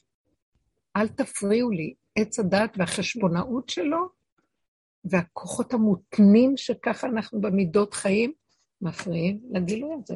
ועכשיו כל עבודה שעשינו זה פשוט לפרק את אותם קליפות, הבל הבלים הכל אבן, שמסובבים את הנקודה את השושנה הפנימית. אה, הקוצים סובבים אותה, וזה הדבר הכי נפלא שהולך וקורה היום. ואיך שזה ככה, בלי לחשוב. אני יכולה לקום פעם, הייתי אומרת, כמו ש... מה אני עושה בחיים? בשביל מה אני חיה? לאן זה הביא אותי סוף סוף? מה, שאני אהיה בתוך עצמי? השאלות האלה, אין להן משמעות יותר. לא שואלים אותן. אני, נוש... אני קמה כי קמתי. אם אני נושמת, אני נושמת. אין למה, כי ככה וזהו. כי אני מתהלכת פה, וזה מה שהוא רוצה ממני. לא רוצה ממני כלום. הוא רוצה שאני אקום ואנשום. והסיבה תסובב מה שאני צריך, בלי ביקורת, בלי השקפה, בלי הגדרה, בלי כותרות ובלי כלום. ככה וזהו. חיים טובים. אז מה יוצא לך מהחיים? חבר'ה, נגמרו השאלות האלה. הידען הגדול, האמן הרשע שיושב על העץ חמישים אמה, וכל היום שואל שאלות, כי לא מספיק לו שום תשובה. תפסיקו עם זה, זהו, אין כלום, ככה וזהו. אתם יודעים איזה חיים טובים? שאני, אני המן דרך אגב, כן? שאני לא אשאל שאלות כאלה, ולא אגיד, אז מה הטעם בכם? כי ככה חונכתי. זה לעומת זה. כמו שהוא קם ושואל, מה אתה עושה היום? אני גם קם, מה עשיתי היום? גנבתי תורה מצוות, גנבתי מהעולם, לקחתי תורה מצוות, מעשים טובים, עשיתי זה, אני בעבודה, בני מדרגה. לא רוצה מדרגות, לא רוצה שום דבר. אני נושמת, זהו. סיבה מסובבת לי, זה, זה, לא עולם שלי בכלל. אני גולם שמסתובב בעולם, ואני משרת את המטרה שבשביל זה הגעתי. מתי ועד כמה ואיך ולמה, זה לא שלי בכלל. אין לי שאלות. השאלות האלה לא שייכות לי בכלל. תראו איפה הלך עץ הדעת וייתם כאלוקים וגנב את המלכות של השם. מלא שאלות יש לו כל הזמן, הוא גם נותן מלא תשובות. אבל לא נגמרת שאלה, באה תשובה, והתשובה נותנת שאלה, והשאלה נותנת תשובה, ודבר מזין דבר, ואין אף פעם פתרון לשום דבר, והכל נראה כאילו, או, הנה מצאנו, ואחרי רגע, לא, לא, בעצם לא, בואו נרוץ עוד פעם ונתחיל מחדש. וזה הגיהנום של הכדור פה, ולא, זהו. הנה התכלית של העבודה, אנחנו מתחילים לגוע בה. שקט, שלווה. יסוד איך שזה ככה, זה אין, אין, אין עץ הדעת. יסוד העין מתחיל עם עץ הדעת. כשהוא נופל, זאת אומרת, הוא עשה תמרה, הוא מתחיל להתגלות בתוכו האור הגנוז, שלפני הופעת האור הגנוז אה, צריך כלי, הכלי זה הגולם הזה, שהוא מאוד מדויק ודרוך, ואין לו שאלות, והוא פועם והוא נוכח, והוא יתחיל להתמלות באיזה משהו חדש שייכנס. ממש נפלא. בכל מצב, איפה שלא תהיי, את תדעי מה את צריכה לעשות. בלי הטייפים של הידיעות של עץ הדת שאנחנו נותנים עליהם. שזה ועוד זה שווה זה, אז אם לא ככה, נעשה ככה, ואז התחשבנות. לא, לא, לא. מדויק פונקט, יודעים מה צריך לעשות. וזה לא ידיעה מהמוח, שאם אנחנו יודעים, את ניגשת לפעול, הדלתות נפתחות והפעולה נעשית. בלי כל הסבל הזה של כל כך הרבה אה, סערה, כדי להוציא לפועל איזה משהו. עמל ויגיע והתשת המציאות. וזה דבר שזה הכיוון. קרה לי משהו אתמול. אני עכשיו חזרתי מה, מה, מהעולם.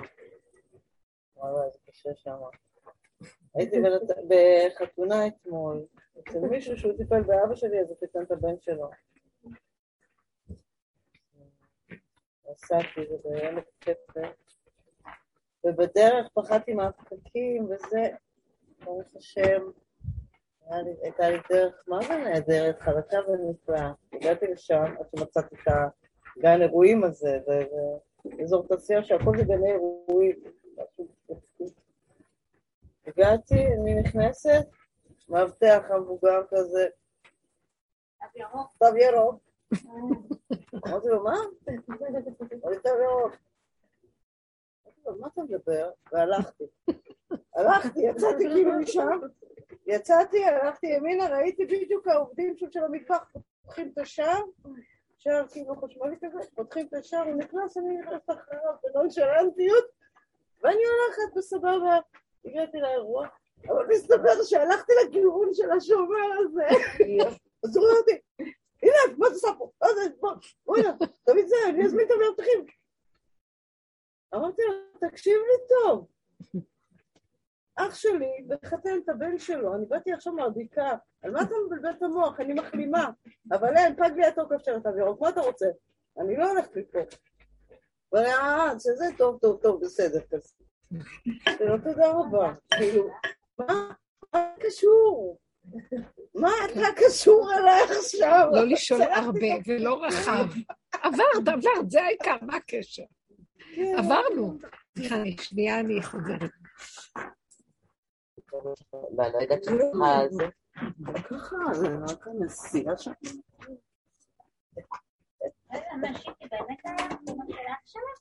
לא, זה של הבן של טירן. מישהו שהוא כמו אח שלי, הוא טיפל באבא שלי, הוא היה המטפל הישראלי. זה כאילו, ככה זה חתונה כזאת עם נצנצים וזה. ככה היית מוותרת על לנסוע לשם, לא, נסעתי לחברה שלי בנתניה גם, עשינו את יום כיף. חזרתי רק מקודם בגלל הפקקים. אה, פקקים בדרך כלל. וואי, איזה פקקים, הייתה תמונה שם באזור נגיד. עד שצריך את הדייר הזה. פתאום צריכים להשתחרר, ואז זה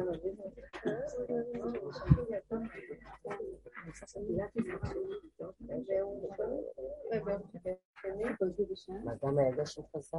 לא פה היה. לא עשיתי היה כן, גם פה היה לנו איזה רק שכאילו מפחיד.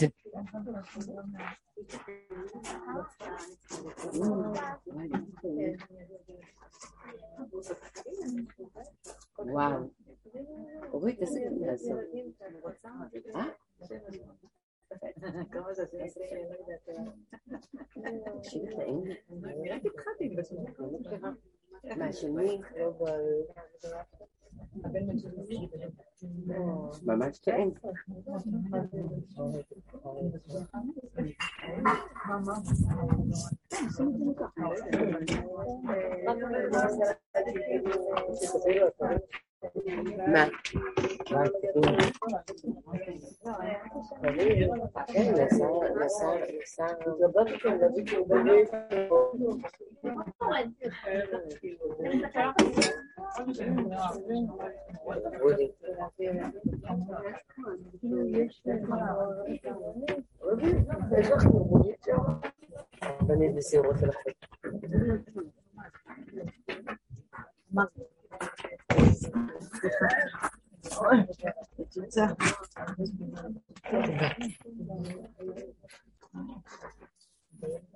יופי, מאוד נפלא. אז נכנסת וזהו.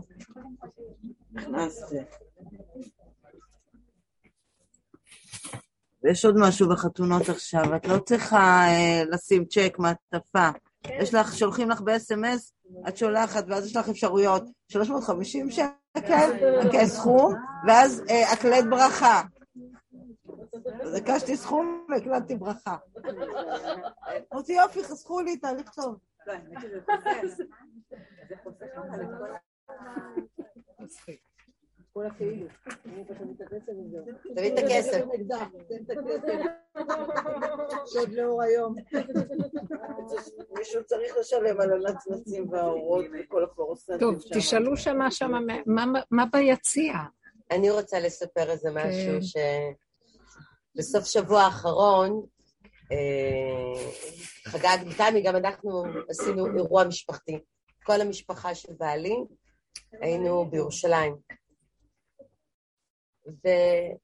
וכביכול זה כאילו חגגנו את היום הולדת, לא, כאילו, את היום הולדת של ניסן ושל אח שלו, כי שניהם באותו חודש, ועשינו מסיבת פרידה לבת שלי שטסה. ובערב, אחרי שסיימנו את הארוחת ערב וזה, פתאום ככה כולם התכנסו, ופתאום התחילו ברכות. עכשיו, אני פתאום קולטת שכאילו, אני לא כתבתי כלום, עכשיו, אני גם לא טובה בלכתוב, אבל גם לא התבשל לי שום דבר, כי בדרך כלל אין לי בעיה, אני נעמדת ואני לא, לא, לא התבשל לי. ואז אה, אשתו של, אה, של יגאל, של האח, כתבה ברכה. טוב, הלכנו לישון, ואת לא אמרת כלום. לא אמרתי. באמצע הלילה, בום, אני מתעוררת, ועולה לי מין איזה, אני לא יודעת איך להסביר את זה, מין איזה מועקה. עצ... מועקה, עצבות. יואו, לא עשיתי שום דבר, לא... וזה פתאום התחיל ככה, אז אמרתי לעצמי, טוב, די, אבל גם נורא מוקדם, תחזרי חזרה לישון, כאילו, כי אם לא, מחר כל היום ילך לך.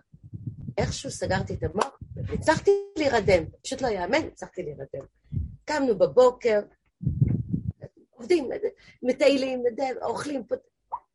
נגמר הערב, ואנחנו עולים על האוטו, ובדרך חזרה פתאום ניסן אומר לי, אני חייב להגיד לך משהו. ואני פתאום, אומר לי, יואו, תודה רבה היה מדהים.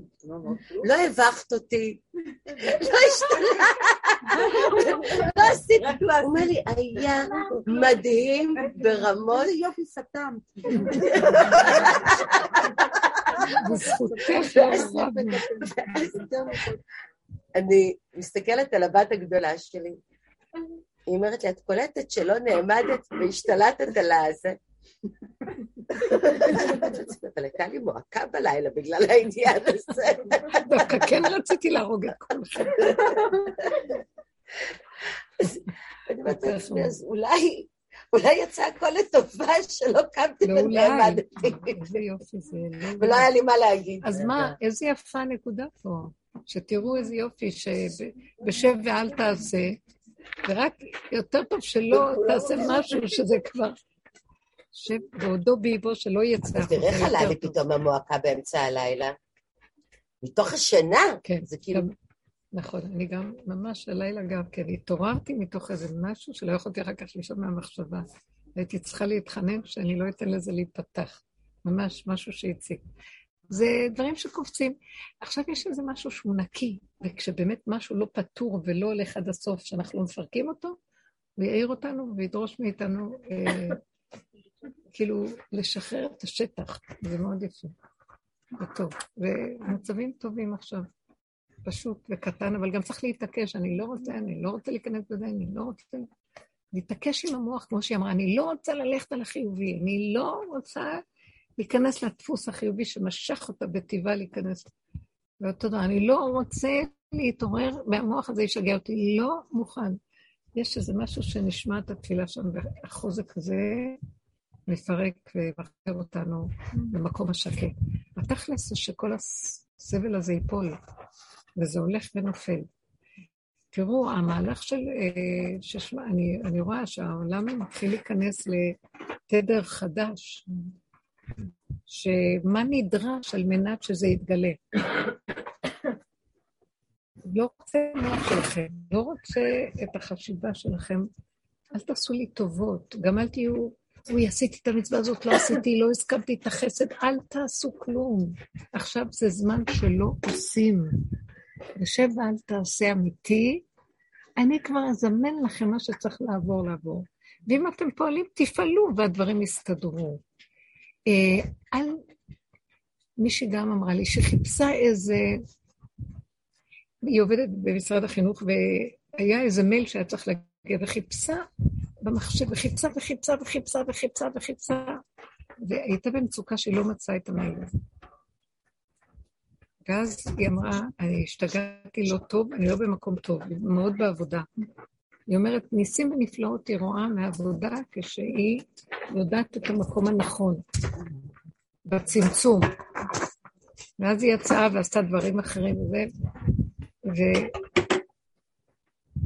וחזרה למשרד, פתחה את המחשב, הייתה בראש אחר לגמרי, בכלום. זאת אומרת, הדף הראשון שיצא לי זה המייל שחיפשתי אותו איזה שעתיים בטירוף, ושיצר לי, כי זה היה לחץ, הייתי חייבת אותו, ולא רציתי להיכנס בלחץ הזה. ראיתי איך שבשנייה, אני הבנתי מה המסר אליו. הוא לא רוצה ממני שום התרגשות, שום כלום פעולה. הולך לי טוב, לא הולך, תניחי ותעשי משהו אחר. זהו. לא בכוח, לא להשתלט, לא, לא בכפייתיות. במקום הפשוט של הקיום, ובסיפור הזה, הוא רוצה לנסוע טיסי, לא רוצה גם טוב, לא חייב להתעקש, אלא אם כן אפשר להזיז אותו לאיזה מקום שיחפש אפשרות אחרת ברכות. ודברים יכולים להיפטר בשקט ובנקודה פשוטה, בלי אותו דפוס שהיינו רגילים לו קודם. הגבוליות פועלת מאוד מאוד יפה, מעליה. יש משהו בגבוליות שמת... של האדם שמאפשר שיתגלה בו החיות הזאת שהיא מובילה ומסדרת, והכל פה במילא דופק מקדמת דנא. רק אנחנו לא נותנים לו את הגילוי, הוא קיים תמיד. הגניבה של האדם מאוד גדולה, והיא מזיזה את המקום הזה, ותמיד היא בפרונט, ומקבלת את המכות בשביל זה, ולא חשוב, עוד מכות, עוד מכות. זה המקום, המקום החדש הזה מאוד מאוד יפה, פשוט. איזה שקט ושלווה, בלי כל ספריית הערכים הזאת ובלי כל ההגדרות וציונים, זה טוב, זה לא טוב, וככה היא צריכה, לא ככה, שקט, ככה וזהו. וככה וזהו, השלמה, קבלה, אה, הסכמה, שקט. יש משהו מאוד של שקט שיורד, ואני מקווה שזה יחזיק. זה נראה לי שזה, הגבול יוצר שזה יחזיק. הגבול מכריח את המציאות שזה יקרה. הוא מביא את האנשים לתשישות.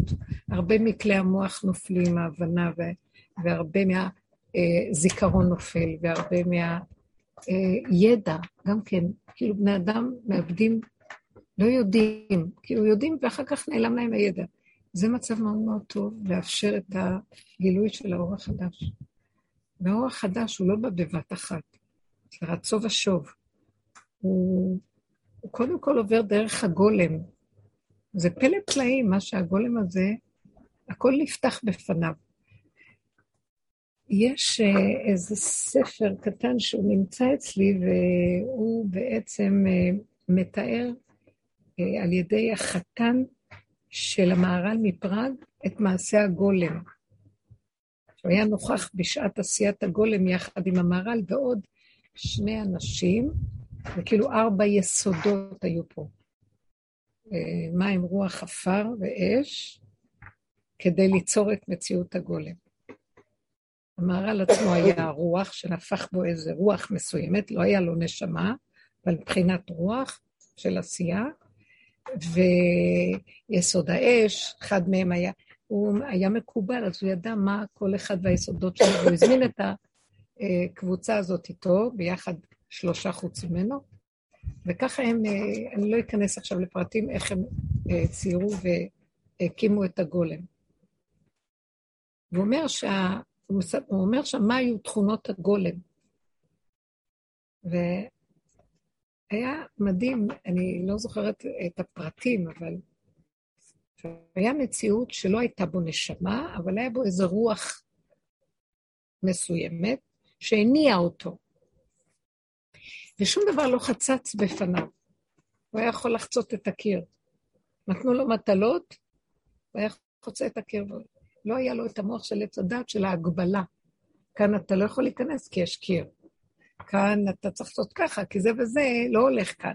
הוא היה לא בחוק הטבע. מאוד מעניין. כי הגולם, הוא יוצא, הוא, הוא, כל הכפתור הזה של עץ הדת לא קיים שם, כשאנחנו יורדים לגולם, יש חוויה דומה, זה לא בדיוק אותו דבר, יש חוויה מאוד דומה. מה שאני רוצה לומר, שבכל העבודות הגדולות שעברנו, בפירוקים, עלו הרבה ניצוצות ממה שאני יודעת, אני באתי לרבו שרים דעת מסוג מסוים, עם אורות מסוגים מסוימים, כל מיני דברים שלא באתי אליו. אה, היו דברים קודמים. גם הוא, כשהוא ראה אותי, הוא אמר לי את זה. אבל הוא אמר לי, אבל העיקר זה שתרדי פה למטה. תראי את כל זה. עכשיו, מה ראיתי? שכל העבודות שעשינו, הצמצום שנכנסנו, העלה את האורות שהיו לי קודם. נניח, כולנו כאן. אור של דעת, אור של הנשמה, אור של הרוח, אור של ה... ויותר ויותר הרגשתי כלי ריק, כמו גולם, יותר ויותר, אני זוכרת שהיינו מדברים. אני לא מבינה כמו שפעם, לא יודעת, חשוך לי, לא... ומה שהיה טוב בזה, זה שהרגשתי שזו התכלית הנכונה. זאת אומרת, אי אפשר להגיע לגולם עם כל המטען הקודם. ולמה צריך להגיע לגולם? למה שלא יישאר האור הקדום של אור הנשמה? כן, כן, היו אורות גדולים ש... שבאנו איתם, באמת, אני לא סתם מדברת. ודק, עלו ועלו ועלו ועלו, כל ההתלהבות עלתה, אין, לא נשארנו כלום, אין התלהבות, אין חשק, אין רצון, אין, המון דברים נפלו. למה שזה יהיה, למה שלא יישאר אור של נשמה שהוא נקי, הוא טוב, הוא עושה דברים טובים? כי האור הגנוז הוא יותר גדול מהאור של הנשמה.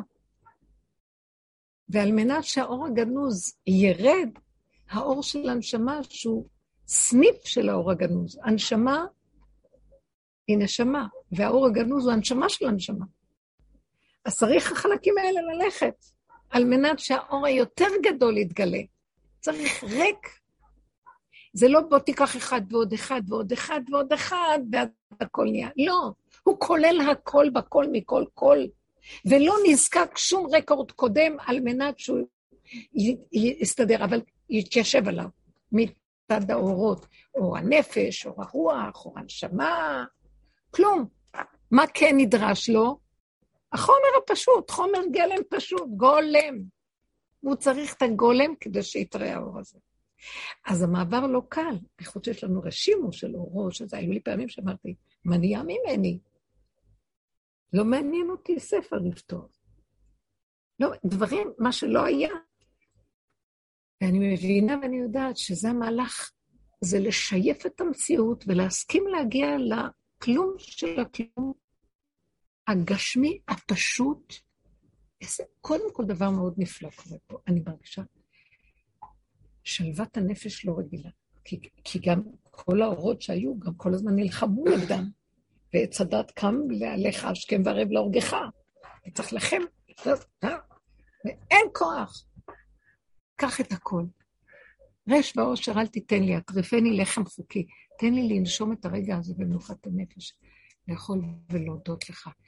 אתם לא מבינים, לעומת כל הסיפוקים והגדלות של האורות שהם באמת באמת מדהימים, והחוכמה תחיה את בעליה, זה אור של חוכמה גדול, שמחיה את האדם, הכל לוקחים.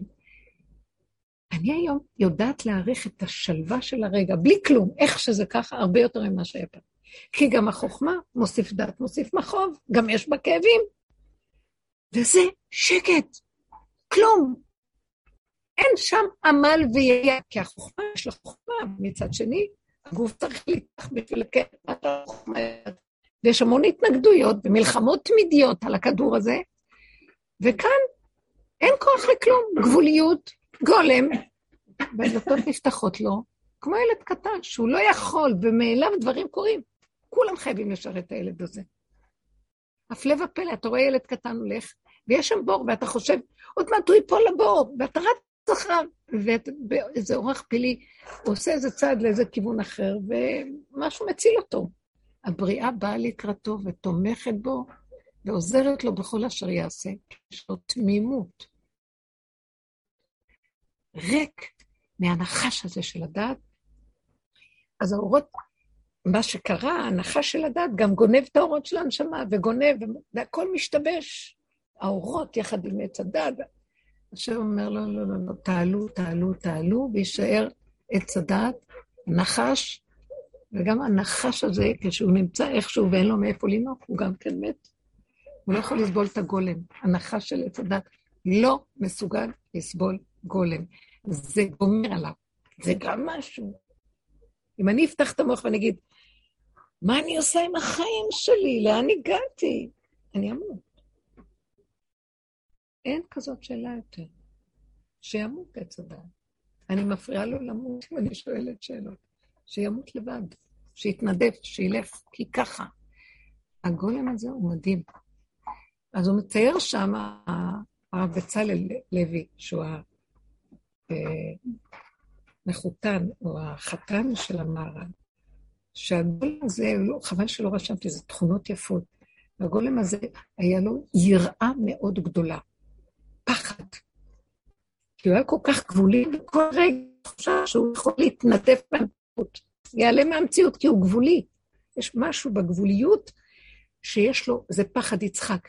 כשהוא הולך להיעלם, אנחנו ברשימו שלנו, כי אנחנו באמת לא גולם לגמרי, גם יש לנו איזה משהו של נשמה יהודית ברשימו שלה, אז גם את זה אנחנו מוכנים לוותר. אבל הוא חי כל הזמן בפר שהולך למות. דבר נוסף, שהוא היה עושה איזה דבר, שום דבר לא חצץ בפניו. כאילו בגובה מסוים ובנומך מסוים, לא לגמרי.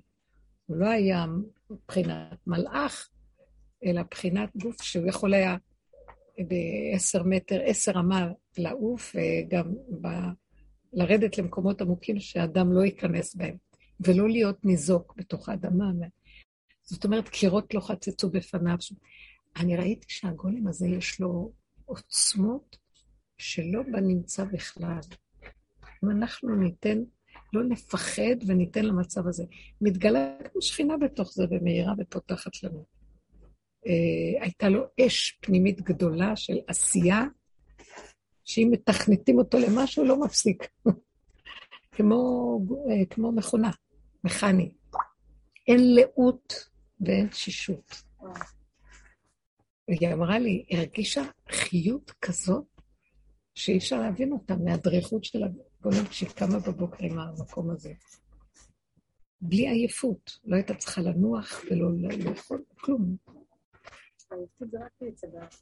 העייפות זה מעץ הדעת, זה, זה הפרשנות והיללה תמידית, אני עייף, מה זה החיים, מה עשיתי כבר, הוא כל הזמן צובע לנו בשחור את המציאות. ומשגע את הבני אדם. וכמו אותו זוג שהיו אצלי, ואז היא כל דבר מתלוננת, הוא אומר, אני לא יודע מה לעשות, אין לי כבר לעשות כלום. זה בסדר איך שזה ככה, הוא לא מבין מה רוצים. עכשיו, הוא לא נראה לה טוב, כי הוא לא עושה את זה ולא עושה את זה. אבל הכל בסדר. כאילו, הוא חווה את זה שבמילא מה שצריך להיות, הוא יגיע עד אליו, ויהיה לו ולא יחסר לו. אז למה לא להתאמץ? והיא לא במוח הזה בכלל. ואז היא קוראת לו שהוא בעצם מנצל אותה. אז הוא כאילו מסביר לה שאני אותך, זה במילא יגיע אליי, את מבינה? זה רק עובר דרכך, זה נורא מרגיז אותנו כאן בעולם הזה. אין הדעת סובלת מצב כזה. אם נוכל להנמיך את המוחות מכל המקומות האלה, הדברים יראו אחרת. וזה המקום של ה... אה, אני, אני רואה שהמקום הזה של הפשטות של הגולם היא השלב הזה עכשיו, שזה האבן שמעשו הבונים, זאת אומרת, היסוד הכי נמוך, החומרי, מה יותר נמוך מאבן? ריכוזיות של צמצום הכי גדול באבן יש, וממנה היא תשתית של כל מציאות העולם. ממנה הכל יוצא. היא כל כך מרוכזת ומצומצמת, שממנה יוצא כל העולם, אבן השתייה. זה יסוד עמוק מאוד, והאור הגנוז צריך את המקום, את הגוף הזה, את החומר הזה, את החומר גלם הזה. זה רב אושר היה קורא לזה, לא הבנתי את זה בהתחלה, הוא אומר, זה התוהו ובוהו. והוא אמר, הכינור של דוד היה תוהו ובוהו. ולא הבינו מה אומר תוהו ובוהו. בסוף הבנתי שהוא מתכוון שהחומר גלם זה התוהו ובוהו. זה ככה זה, חומר שאין לו דעת. הוא כל כולו דעת צרופה, כי אחרת הוא היה מתנדף, אם לא היה קוד בפנים שיוצר את הצורה שלו ונותן לו קיומיות. אבל אנחנו לא רואים. אז היה אומר שזה התוהו ובוהו, והוא היה אומר שהבורא עולם מתגלה רק בתוהו ובוהו, בעץ הדעת אין סיכוי שבורא עולם מתגלה. זה כאילו בורא. באמת, בהתפרקות של עץ הדעת, גם הדמיון הרוחני של אלוקות מתפרק לי. זה לא מה שהיה פעם, ההרגשים של האלוקות, כי זה דמיון ההוויה. גם זה דמיון. יותר ויותר מתפרק לי המקום הזה של אלוקות, ואני נשארת כמו בן אדם עם חומר פשוט. ואיך שזה ככה, חוק הטבע הפשוט כאן זה האלוקות. ברור שיתגלם רובד יותר גבוה של האור, האור הגנוז, אז uh, זה ימלא את המקום הזה. אבל כרגע, לגולם אין את האלוקות שיש לעץ הדת. זה הדמיון, איך שאנחנו חיים עם השם. ואנחנו נותנים לו את התכונות שלנו כבני אדם. השם כועס, מה השם רוצה ממני? אה, אוי ואני מפחד ממנו כי הוא יפחיד אותי, כן? או כל מיני דברים מהסוג הזה, זה ממש לא ככה. האמת לאמיתה היא אחרת לגמרי לגמרי. והתשתית הפשוטה של הגולם זה, איך שזה ככה כרגע, זה אלוקות. אבל מה זה אלוקות? זה חוק של האלוקות. כרגע אני אומרת, זה חוק. זה יפה. אני, זה מוצא חן בעיניי, יש בזה אמת הכי גדולה בעולם. לא יודעת, לא יודעת להתחיל להתרגש והשם וזה. הרבה מהחוויות הרוחניות הן דמיון רוחני שאנחנו מאמצים ואנחנו חיים מהם, וזה מה שנותן לנו תחושה של נעלות, וזה לא זה. יודעת, אני מלווה עכשיו איזה רווקה. הרבה זמן היא מספרת לי שהיא הלכה לכל מיני, יש כל מיני יועצים איך לצאת ואיך לדבר איתו ואיך הוא יקשיב. והיא כבר כאילו סובלת בכל הדייטים, כל כך סובלת. אמרתי לה, יצא לי כזה, אמרתי לה, יודע, מעכשיו, הבחור הבא, את הולכת ליהנות, את לא רואה אותו בכלל, לא פונקציה. את הולכת ליהנות. את אומרת לו, בא לי לשבת, בא לי גלידה, בא לי זה, כלום. תהיי פשוט נוכחת, בא לך לזה, תגידי, תשימי את הפגישה. בחומר הפשוט. בחומר הפשוט. עזבי אותך, אין, אין כלום. הוא לא, אם הקדוש ברוך הוא... מה למדת? כן. באיזה מסכת אתם אוחזים? מה, אתה לא יודע את כל ההלכות של זה וזה, שולחן ערוך טור, אור חיים, אה, אה, חושן משפט, אה, לא אבן האזל, מה? בקיצור, תקשיבי, הוא רודף אחריה, היא אומרת לי, חגית, פעם ראשונה, שבחור רודף אחריי, עכשיו, איך יכול להיות שכל הפגישות, עד עכשיו עם כל הבחורים הקודמים, אני רק ריציתי אותם, כי עשיתי בשבילהם, הלכתי לאן שהם רוצים כפקים כן, מקום בשביל שלא לא יגיד מילה לא במקום, וכן במקום ולא במקום. פתאום עכשיו אני כזאת אה, כאילו אגואיסטית, חושבת רק כן. על עצמי, ובן אדם רודף אחריי. חמודה. פשוט... אה, פעם הדרכתי כלות, והכלה האחרונה שהדרכתי וברחה ממני, זה שהיא באה לקבל הדרכה, היא רצתה עשרים שיעורים של הרבה השקפה על הבית היהודי, אז אמרתי לה, אני אתן לך רק את ההלכה, ושיעור אחד נדבר, קצת הכנה. אז אה, היא אומרת לי, ומה נדבר בשיעור של ההשקפה? אמרתי לה, זה יתחיל מהנקודה הזאת. מה את עכשיו, באיזה סטטוס עכשיו? לא הבינה מה נדברת. נכון, את אה, מאורסת, אבל בעצם רווקה. נכון, היום אין משמעות לאירוסים כמו פעם. את מאורסת, אבל בעצם את רווקה, נכון? אז אני מציעה לך שכשתתחתני, תמשיכי להישאר רווקה. היא נבהלה מהדיבור הזה. קצת הסברתי למה אני אומרת, אבל זה לא מצא חן בעיניה, היא אמרת, היא נראתה לי כאחת שרוצה לחגור סינר ולהתחיל אה, לשרת בקודש. ואמרתי לה, לא, לא, לא. אם טעים לך, תבשלי כמו שטעים לך, תתלבשי מה שיפה לך, מה שאת נהנית ואת אוהבת תעשי. אבל אני צריכה לעשות בשבילו, אני צריכה להתמסר. לא, לא, לא. תעשי בשביל עצמך, וההנאה שיוצאת ממך, מהחיים הטובים שלך, זה מה שיואב, זה מה שישמח אותו. היא נהנית בביתו, היא נהנית בבית בעלה, זה יפה, זה משמח אותו. זה דברים כל כך פנימיים שאנחנו עושים בשביל השני, אחר כך נוציא לו את המיץ שעשינו בשבילו ומה הוא נתן לנו בחזרה. אז התודעה הזאת של עץ הדעת נופלת, נשאר הגולם, למעני למעני אעשה, שהקול הפנימי יוצא ממנו, שזה המקום שהשכינה אומרת, הגעתם עד אליי סוף סוף. אתם עושים אני עושה בשבילכם, בשביל מי אני עושה? אני עושה בשביל עצמי, ואתם זה אני ואני זה אתם, וזה דבר אחד ולא בשביל שום דבר. אז איך העולם מתקיים? השם הלא רחמן, הוא צריך לסדר את עולמו. זאת אומרת, מעצם זה שאני עובד עם עצמי וחי נכון עם עצמי, כל העולם מקבל מזה, והעולם מזה ניזון. כל העולם מזה בזכות רבי חנינא, ורבי חנינא מכווץ בתוך החרוב שלו, ומזה כל העולם חי.